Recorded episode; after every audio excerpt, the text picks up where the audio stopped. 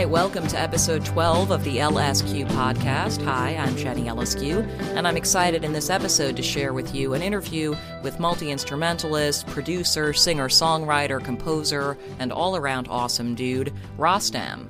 I first met Rostam Batmanglij, I guess about 12 years ago now, when it was basically love at first listen for me with his former band Vampire Weekend, and I had the chance to write about them early on for Rolling Stone magazine when I was there full time.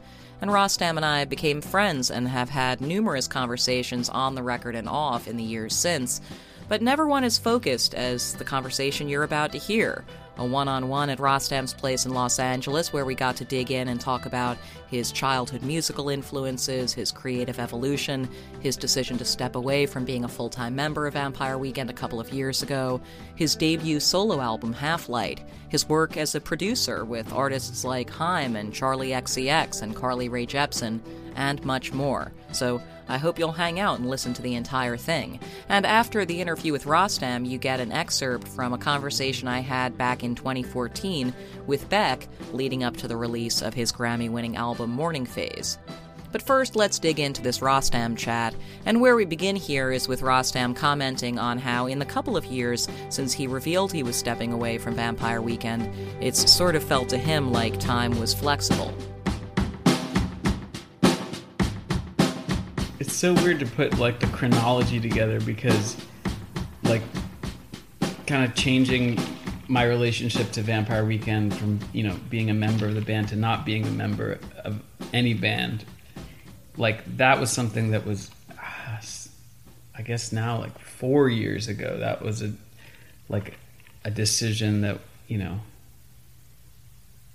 was you know felt like a really an inevitability uh, and yeah, it's interesting to to like look back on just kind of feeling like nervous about what the right way to talk about that was. Yeah. And I don't know if I did the best job if I'm totally honest, but I like I remember like texting a few people that I trusted and I think you were one of them being like, "What do you think I was like saying this?" And maybe you gave me some notes. Some other friends gave me some notes like about what to how say to, what it, yeah. what not to say. yeah, it's weird. Some things that you want to like, you want to express, you want to like say it like in a concise way that doesn't. I don't know. Doesn't say too much, but gets you know cuts to the point. Yeah. no, that's the same thing. Say not saying too much and cutting to the point. That's the same thing. What do what do I really mean? You want I don't know to you don't. you don't. My my sense at the time when you were like, "What do you think of if I say it this way?" was like, well, you don't want to over-explain or like seem like you're defensive, but also out of respect for the fact that people will be. I remember saying to you, like, you know, people are going to be sad. There are going to be people who are like, yeah. no, it's not the same, and it's like a thing you have to respect that when in communicating what what you know what you're choosing to do. But I mean, zooming out from that somewhat, I'm curious now in 2018 as all of this exciting stuff is is beginning to come out. I mean, does it feel like well yeah this is this is why i made those this is what i wanted to be my life to be by by 2018 is that i have my own music and then i'm available for whatever projects come up. Or is it just like you're like oh it's nice it worked out this way. I figured something good would happen. How much of a master plan once you made that decision like how much of a master plan do you feel like no you are executing your vision for like this phase of your career yeah that's the thing. I i think i got into a zone where i was thinking about my career and i i really feel like i've exited that zone now where i just can let it exist let it happen and not think about it but i think i had to for a second just be like you know, what do you want to do? Because no longer being a member of a band kind of changes, you know, what you can do and what you can't do. And there's, you know, there's nothing that you can't do. You can do whatever you want to yeah. do. So it's like, what, do, what are the things that are important to you? And that ultimately, I think that's a healthy way to think about what your career is. There's a lot of unhealthy ways to think about your career, but like, what is important to you? That's like the most healthy way to think about it. And so, what what are the top fat things that are most important to you in terms of whether you feel like content with and excited about what you're working on? Because I know one ingredient of what you weren't sure was working for you was actually just touring and being on the road. And I remember you saying you weren't sure if that's like a lifestyle that you wanted to be kind of stuck in. That's interesting. Yeah, and I I think it's evolved for me. I think it was some you know, kind of coming off the road in 2014, and then the next, the next time I got on a stage, I was you know with Hamilton Leithauser. We were playing these kind of special one-off shows around the release of the record that we made together, and I started to something kind of like it was like cracking an egg or something. I don't, I don't know if that's the right analogy, but it felt like that. I felt like it was something, this new thing. And I felt like, oh, I'm on this stage because I love these songs. And that was always the case. I would always love the songs that we made in Vampire Weekend, and I love the songs that I made with Hamilton. And it was it was always about that love, but then it was also in the you know, I couldn't ignore the fact that I was playing these shows with him, and it could go anywhere from there. You know, we could get on a we're going to get on a stage together at the end of July at the Newport Folk Festival. I'm gonna try and go to that. I love that yeah, I've never been to that festival, Oh, and it's I've heard it's amazing, and there's so many amazing things about it. So, just the idea that it, the future could be anything you wanted it to be, that, and then disconnecting this kind of the stress of a, a cycle, Mhm. Which is I don't know if every listener who listens to this is gonna understand what that word means, but if you don't know what an album cycle is, Yeah.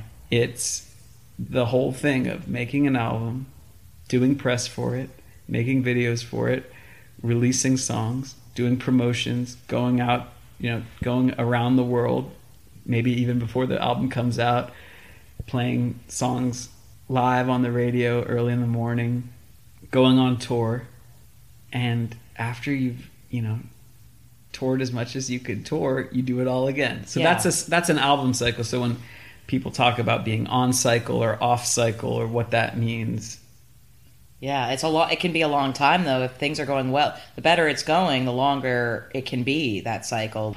And and more so, what artists I feel like now more than ever are saying, perhaps because it's so easy now to imagine breaking things up into different units of song. You know, one song at a time, two songs a year, whatever it might be.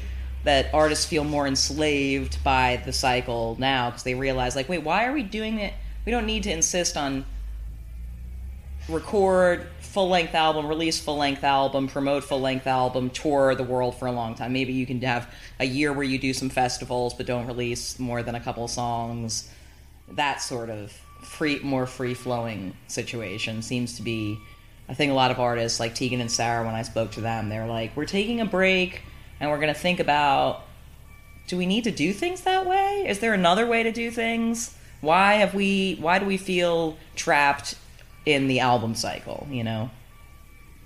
And That's you're kind of, I think it's cool. I mean, I've known you for a minute. You're kind of like an ADD kind of guy.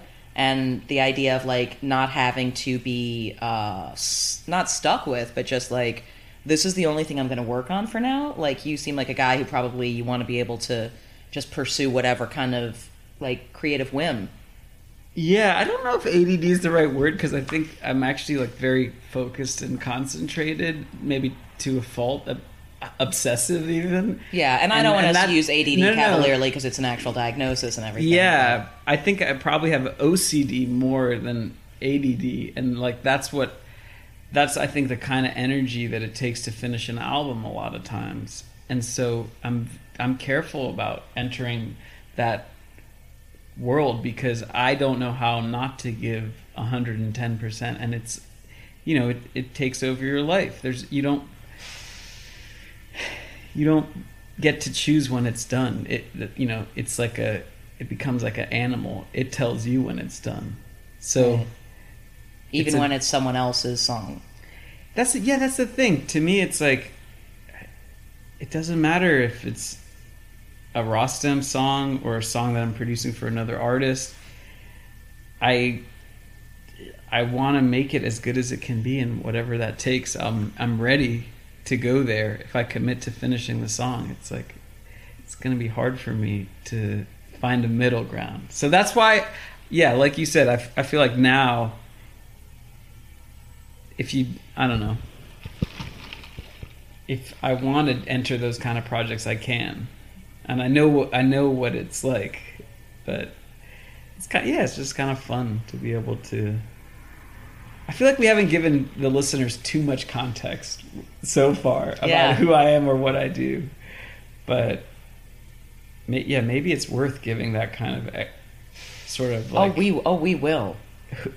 You you will you can do that. No, we're sure, gonna- we're gonna- maybe we're gonna- I don't I don't have to do all We're gonna You do it. all we're gonna that. we're gonna get to that. Don't you worry.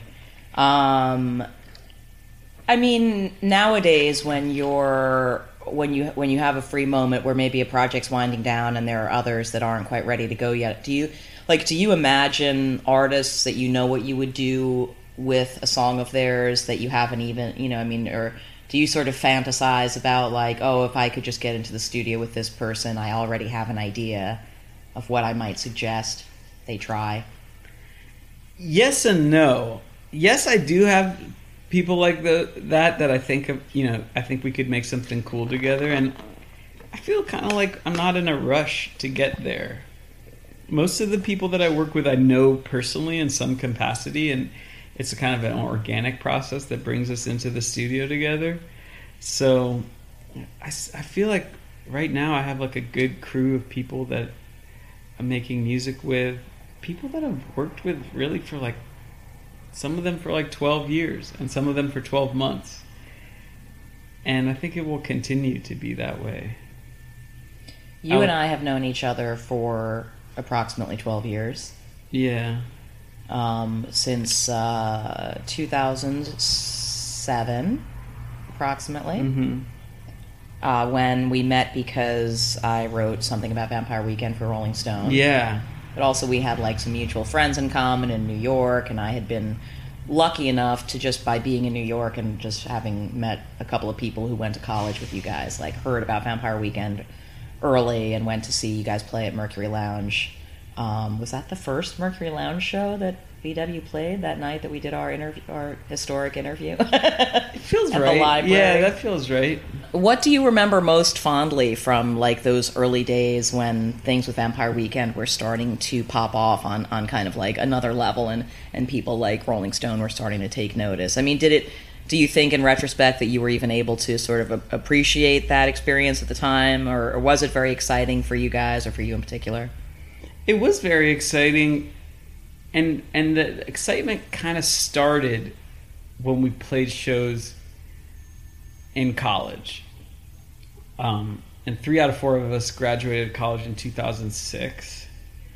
And for the next year or so, we would get booked to play these shows um, at like literary houses, which, you know, would be like the Columbia e- equivalent of a frat party. It wasn't very fratty, but it was a party, and we would perform, and it would, you know, it would get packed.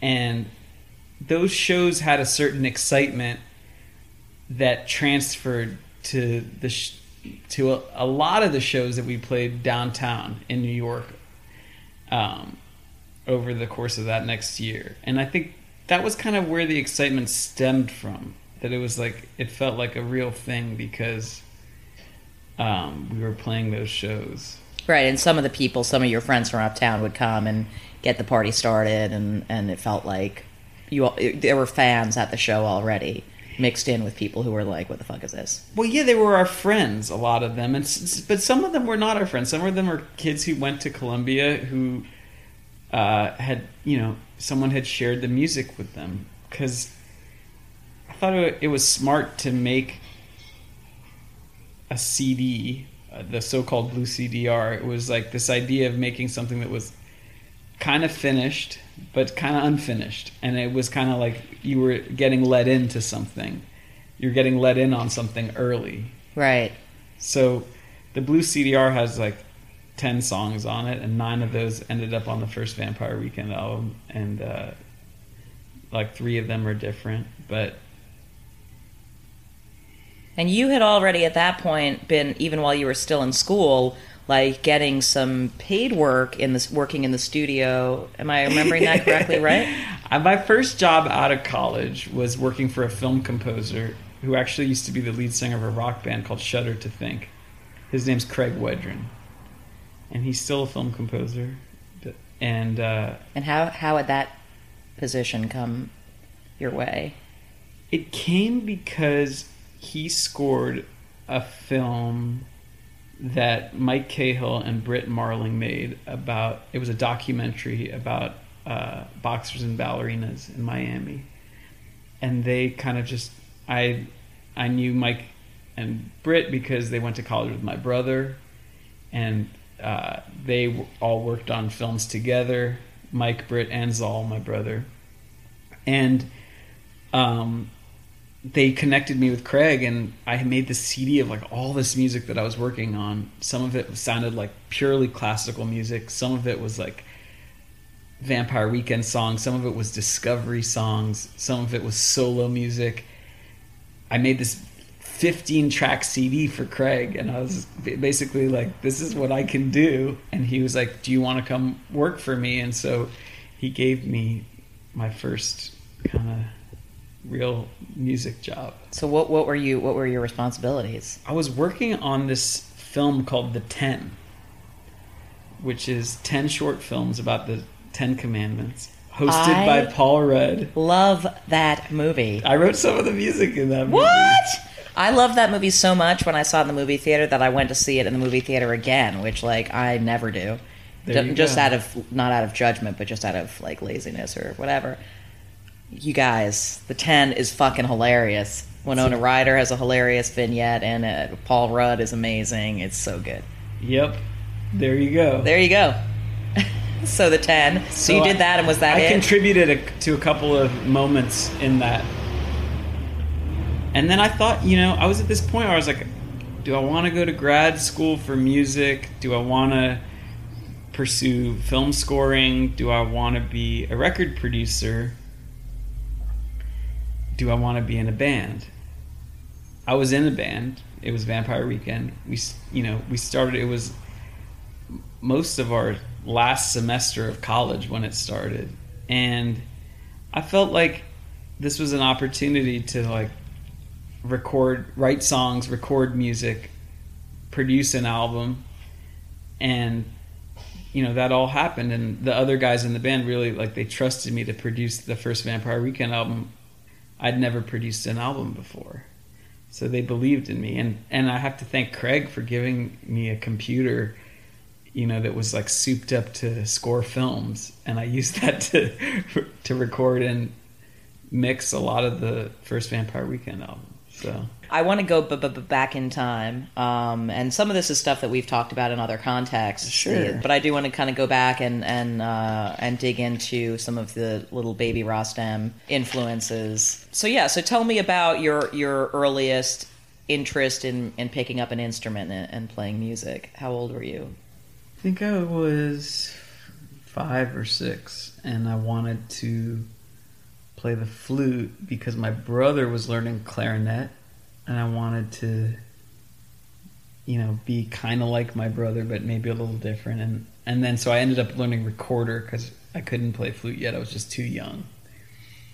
And so the recorder was the first instrument that i learned. And i remember i had like this part in the kindergarten circus which was playing a recorder and I think I was like one year ahead of everyone else in the class who would learn recorder as part of the curriculum the next year, but I was just like one year ahead.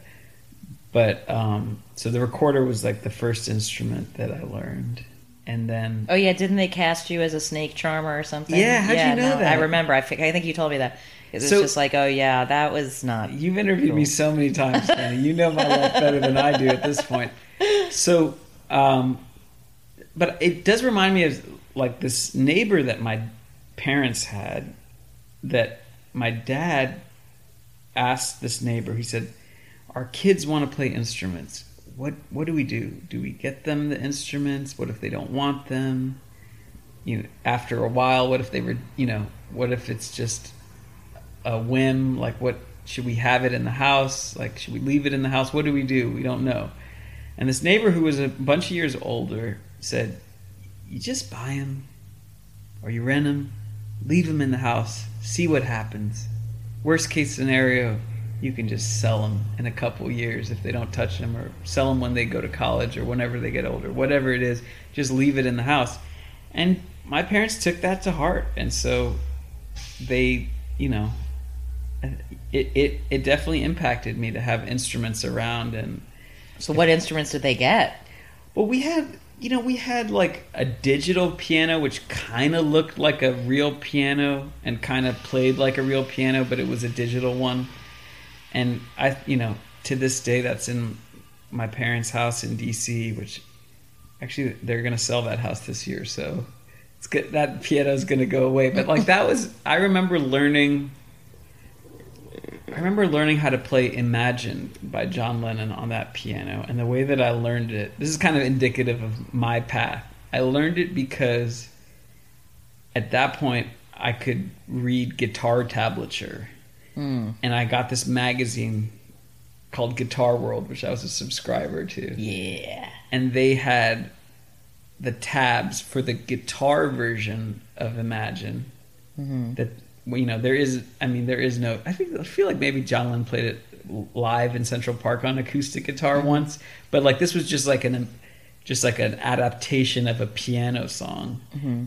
and I was like figuring out the piano version from the guitar version, Damn. and that's that's basically like that was like basically how I learned to play piano was through guitar. And then when I was 17, which is really late, I was like, I should probably take some lessons in piano.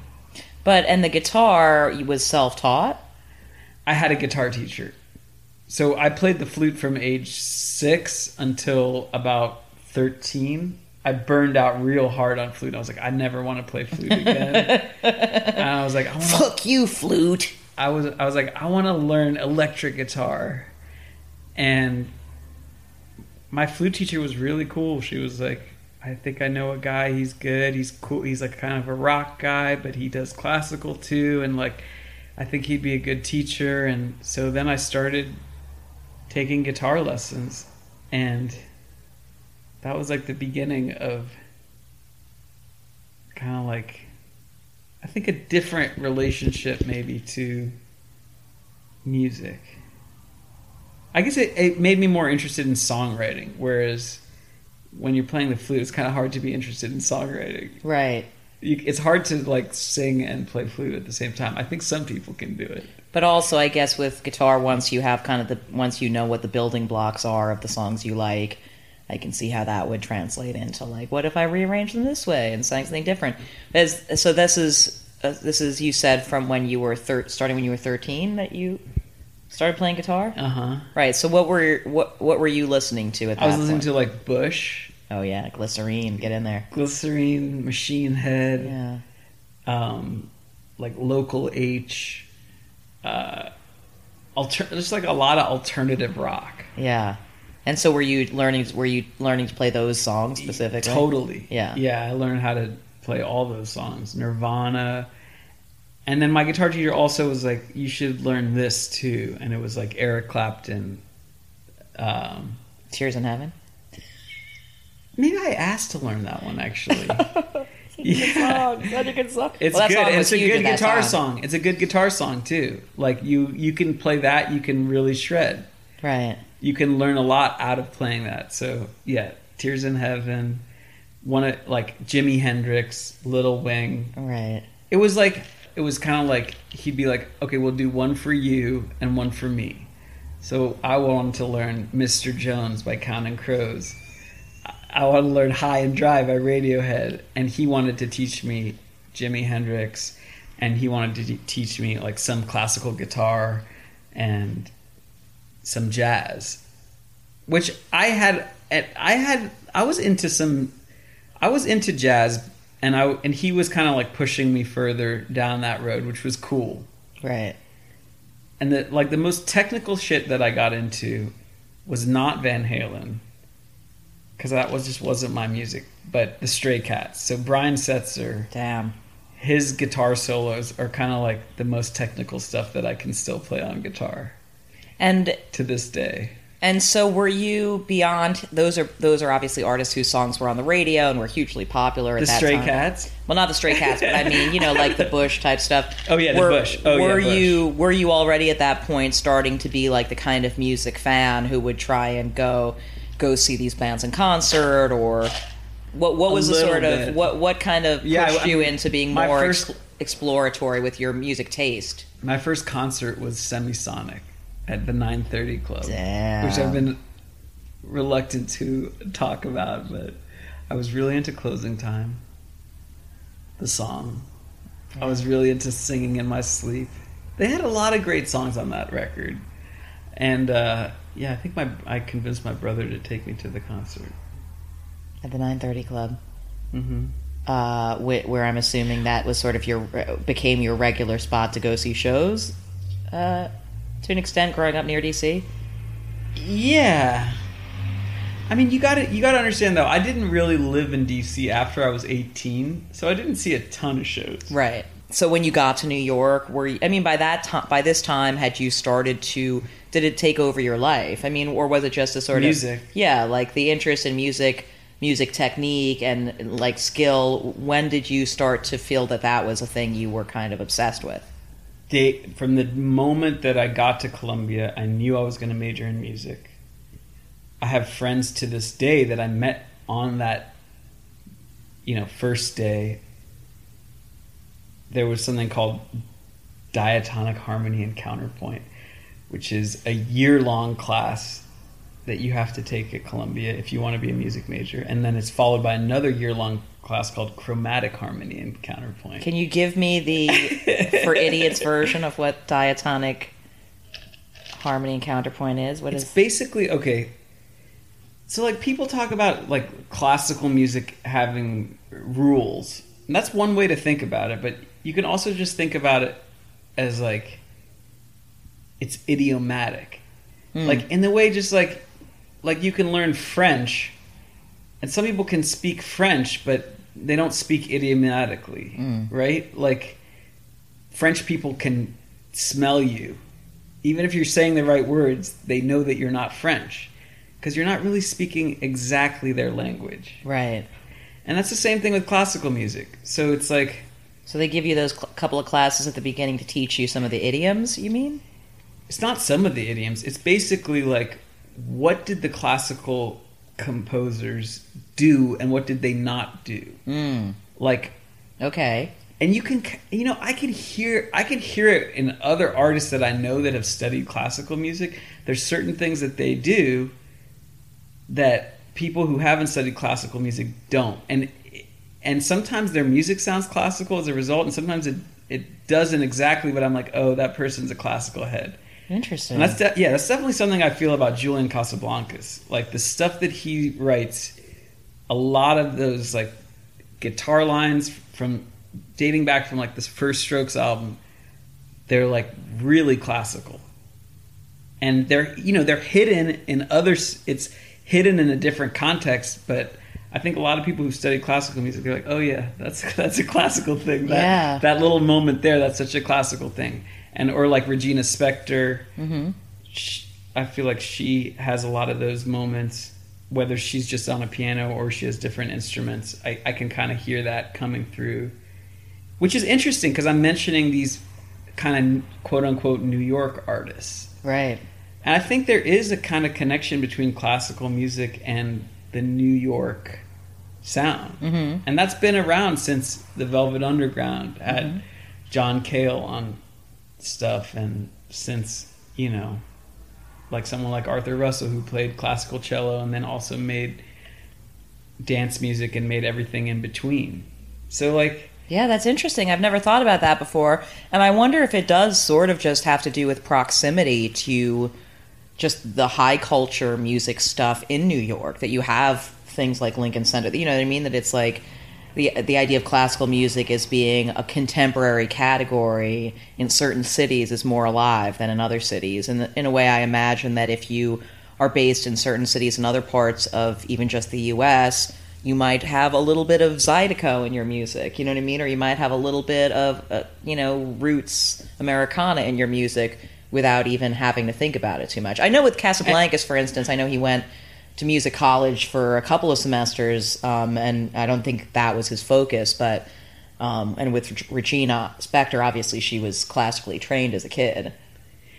Yeah, so I think what you mentioned about New York is true. It's true for classical music, and it's true for all kinds of music. It's true for every kind of music. You take the subway in New York, and suddenly you're hearing African music. You're hearing Ukrainian folk music. You're hearing classical music played by, you know, a solo violinist.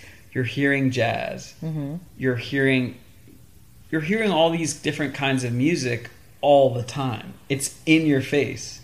You can't escape it. And it is inspiring and it, it does affect you positively. I think it I think it affected all of us that that have made music and lived in New York.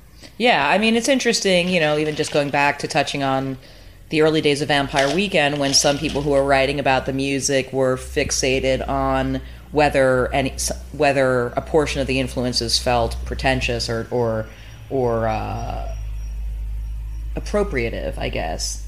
But you think about an LA artist like Beck, who grew up here in a, a multicultural city where, similarly, in your car, you can drive mm-hmm. around, and if you have your windows down, you'll hear all kinds of music, and it's gonna get in there, you know?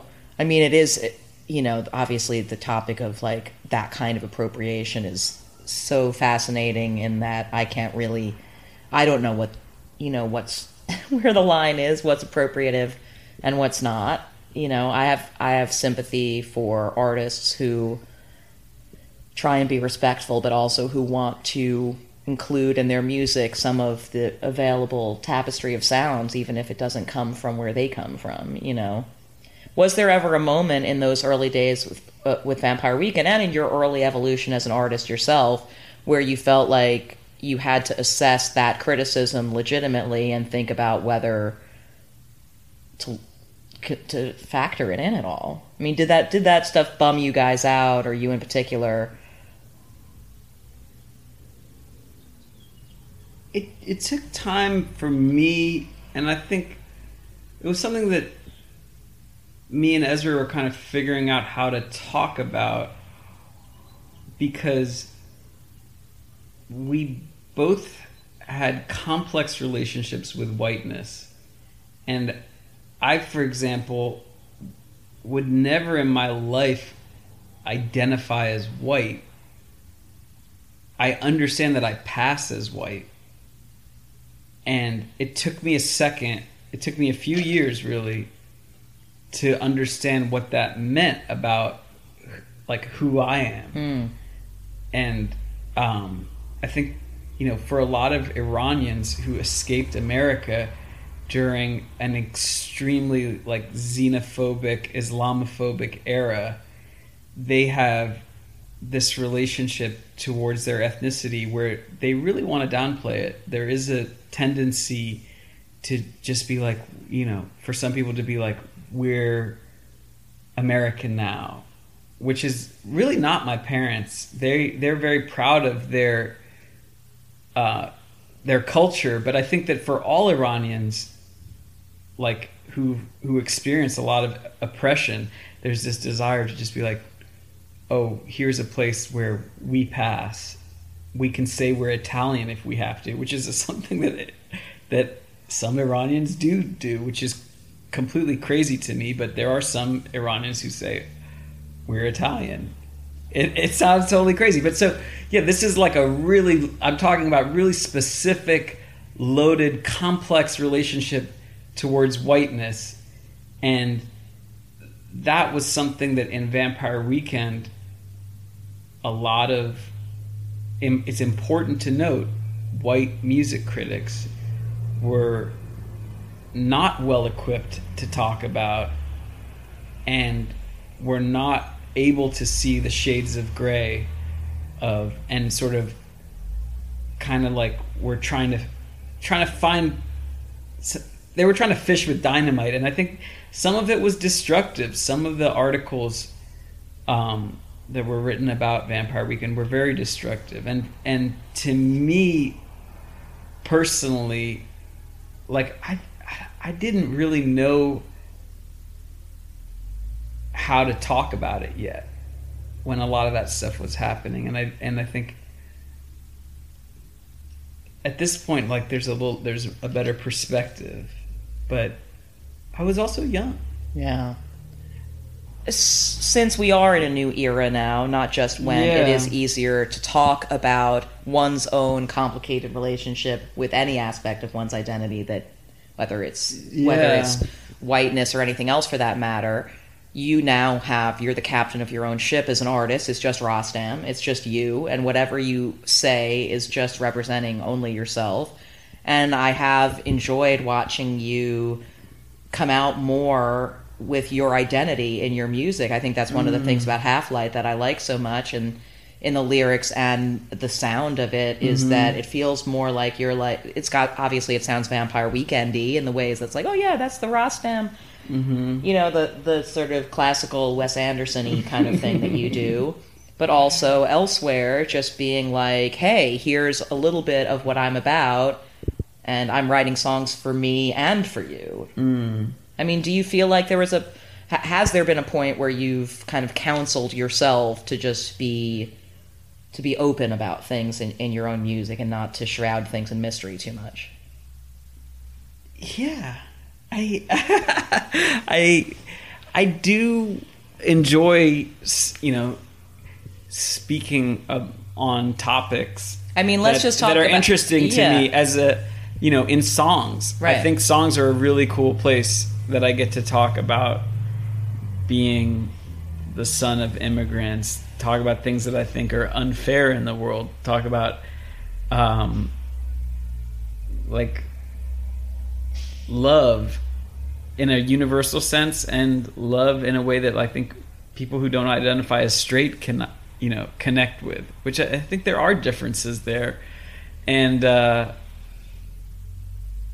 and it, it's interesting because like this summer I'm going to spend about 6 weeks in Provincetown Okay. which is a it's a it's the last town on Cape Cod I don't know if you have you ever been there I haven't. it's a cool place. It was the first gay town in America, and it's still probably like one of the gayest places in America, Okay. where you can walk down the street and literally everyone's gay. Right. And the straight people have that kind of look on their faces, like, you know, they're just, their eyes are darting a little bit. They're like, you know, maybe we don't fit in here. And it's like the, you reverse, everything's right, reversed. reversed, yeah. And it's what's really cool about Provincetown. There's these different weeks. So there's like Girl Splash, which is kind of like Lesbian Week, and there's Bear Week, and there's Family Week. It really feels like, especially on Family Week, you really feel like you're living in the future. You feel like you're seeing like the next stage of human existence, where it's like mom and mom are pushing a stroller and you know dad and dad have two kids and a golden retriever. It's like you're really in this future world. And uh, a bunch of people who have asked who have told that i'm going to be spending like this much time out there they've been like oh you're going to bring you're going to bring some studio equipment you're going to record. And i don't think i am Hmm. but one thing i do want to do is write a book of short stories and I, what attracts me to writing a book of short stories is that I feel like there's certain things that I want to say that I don't get to say in songs because it's just too complicated. Like, right, right. I, I guess there's things that I want to say in a song that maybe you shouldn't say in a song. You know, maybe it's better to say in a short story. Hmm. Things about your identity, like things about being gay, or things about being an immigrant, being Iranian, identifying with other immigrants. Just like there's, I think there's things that making the album Half Light, releasing it, touring it around the world, and uh, around America, and you know, spending time with people after the shows, it really, I think, it, it kind of impacted me in a way. It kind of made me like, yeah, want to say more. Right. And I think it's and that's it's been nice for me to take a break from music when I've been in Provincetown in the past, which has only been for one or two weeks, you know. And this time it's like a little bit longer, and I, I'm excited to just like, because you know I I get these like, my fingers get He's moving his fingers right now. my You can't see fingers they get if i'm not if i haven't played piano or like used pro tools or played guitar in in a few weeks my fingers start to get twitchy. I have like i need to be doing something. Like i get this weird thing. It's like a black cloud. It's like guilt or or, or like unsatisfied feelings. Like i need to be doing something. I need to be making something with my hands you know maybe maybe pottery is the way to do it I don't know. I'd rather type.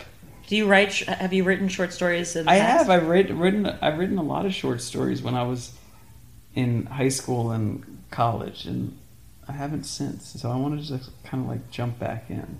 Are you gonna have like friends come visit and stuff during that But- time? Do you have friends who? who Yeah, yeah. I do. I have a lot of friends um, who who, who want to come who want to come visit, and I'd love to have them visit, and they have visited before. But it's it's funny. It's so much easier for me to talk about this project. I would never do this about an album, Right. but it's so fucking easy and fun for me to talk about this like book of short stories, which may never come out. Right, And right. I don't feel anything about it because like. You know, Publishers Weekly's not going to pick this up. But if I, Publishers Weekly. What do you prob- mean? They're not. but like I don't know if I like talked about all these songs that are coming out, it could just become like this deluge of like weird n- news stories, which I don't want. yeah. So I'd rather just talk about this book of short stories that's going to be amazing. Well, right, and, and and most other things you're working on are other people get to decide whether or when it comes out, and They're coming out. yeah, They're coming out. But yes, I don't know when coming out. Exactly. I don't know. I think as a producer, it's like not. It's not your role to hype up songs that haven't come out yet. Mm. Like once they come out, then you can talk about them. But I just don't I feel like it's too early until they're out because you never know what's going to happen until a song comes out. It's crazy. You don't want to. You don't want to jinx it.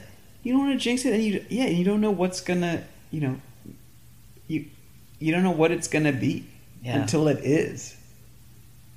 Yeah, You it's a, it's just living in a vacuum, and it's sort of like hard to assess until it enters like- the world. a lot of times even you know how you're paid how you split the you know the publishing for a song what your deal is all this stuff you don't work out until the song is done. Until Right. the song is out sometimes. Sometimes years later people are like how do you not have a producer deal for that song? It came out two years ago. Well that's life. Yeah, that's life. And if you make if you go into the studio with all these contracts written i don't know what it would be. I've almost ne- i've just about never done it. Right, because it's like you're messing with the art. Right. You got to see what it becomes, and then decide. yeah. Yeah, yeah.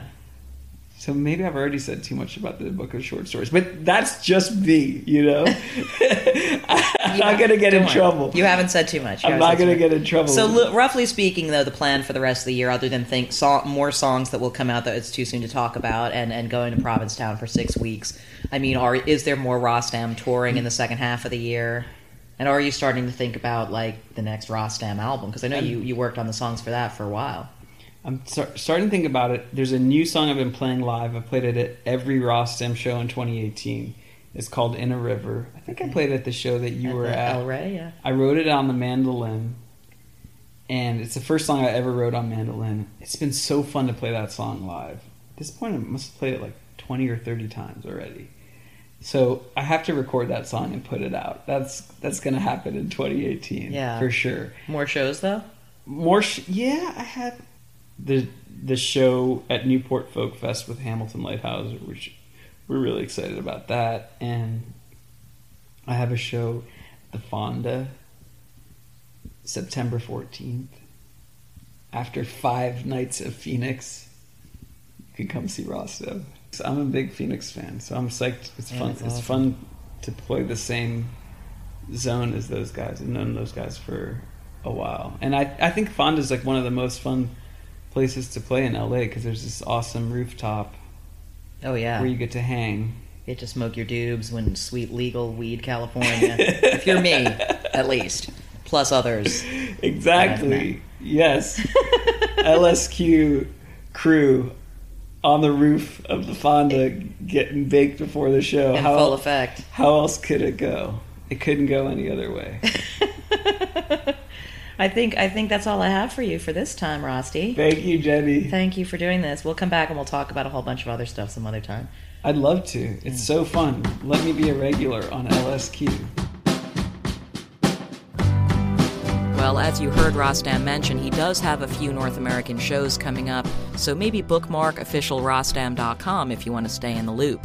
And coming up next in episode 12 of LSQ, I figured I'd feature a clip from another mononymous artist turned producer, Beck. And also, it was just Beck's 48th birthday on July 8th, so happy belated B Day to him. But in this clip, you'll hear it. It's actually uh, interesting because the concept of an album cycle, which Rostam was referencing, the kind of oppressiveness of that, gets gets referenced early on uh, in this Beck clip, where we were talking about why in more recent years he'd felt inspired to take on projects besides his own albums and really dig into unconventional things like his record club or his song reader and and so that's what we're discussing in in this clip right here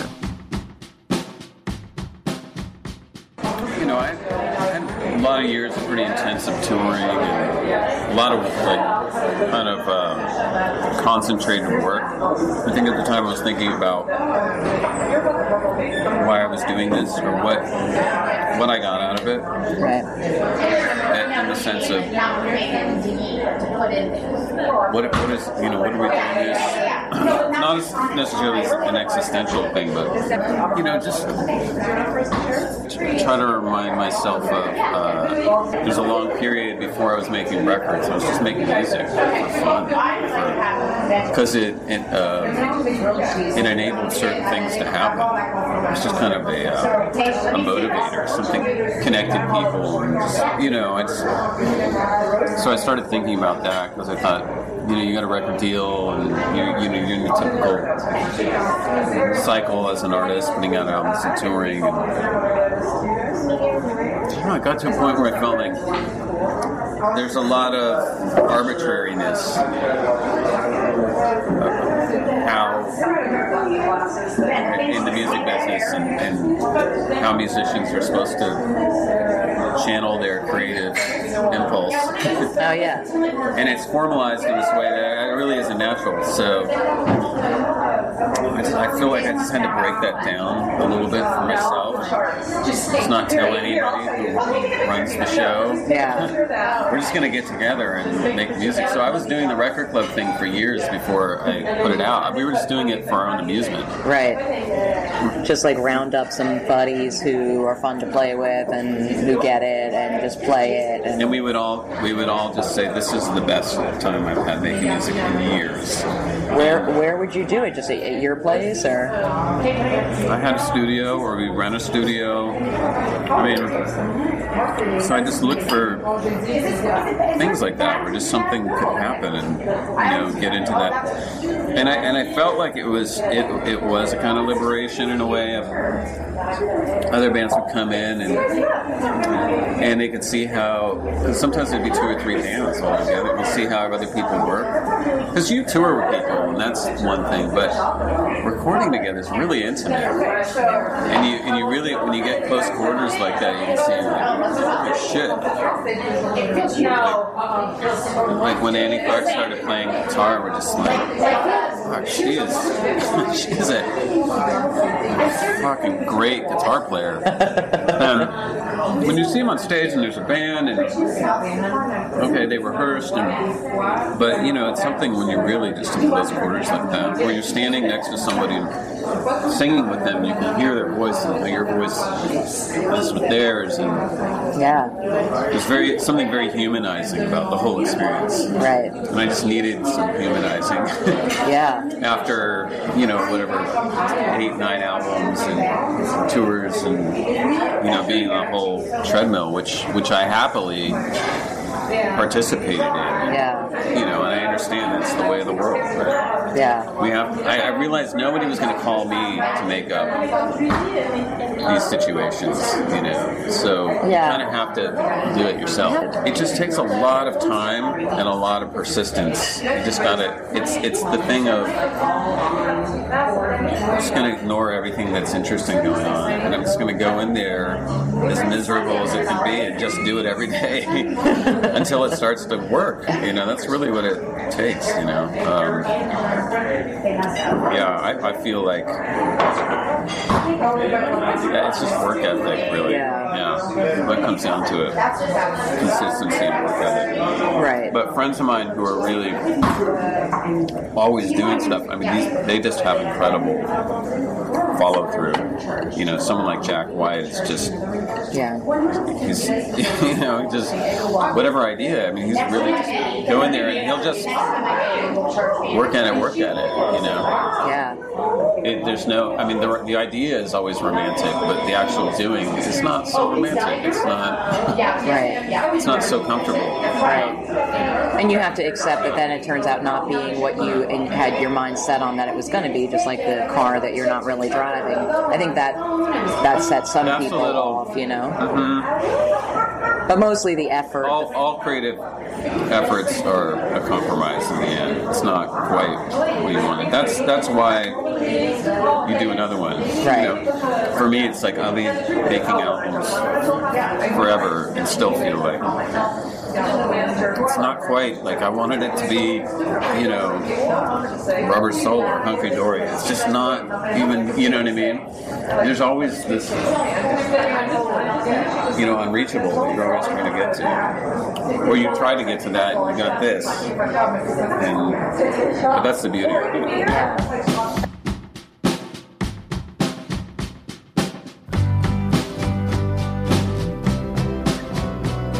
That's about all I've got for you in this episode of LSQ. Thank you so much for listening, and major thanks to Rostam and Beck for their time. In a few weeks, you'll get a new LSQ, episode 13, with Best Coast's Bethany Cosentino. And after that, there's Death Cab for Cutie's Ben Gibbard to look forward to in mid August. So please do subscribe if you haven't done so already. And if you want to share your thoughts in the form of a rating or a review, I'm told that kind of thing is helpful. You can always reach me with feedback or questions on Twitter at JennyLSQ. I'll talk to you next time.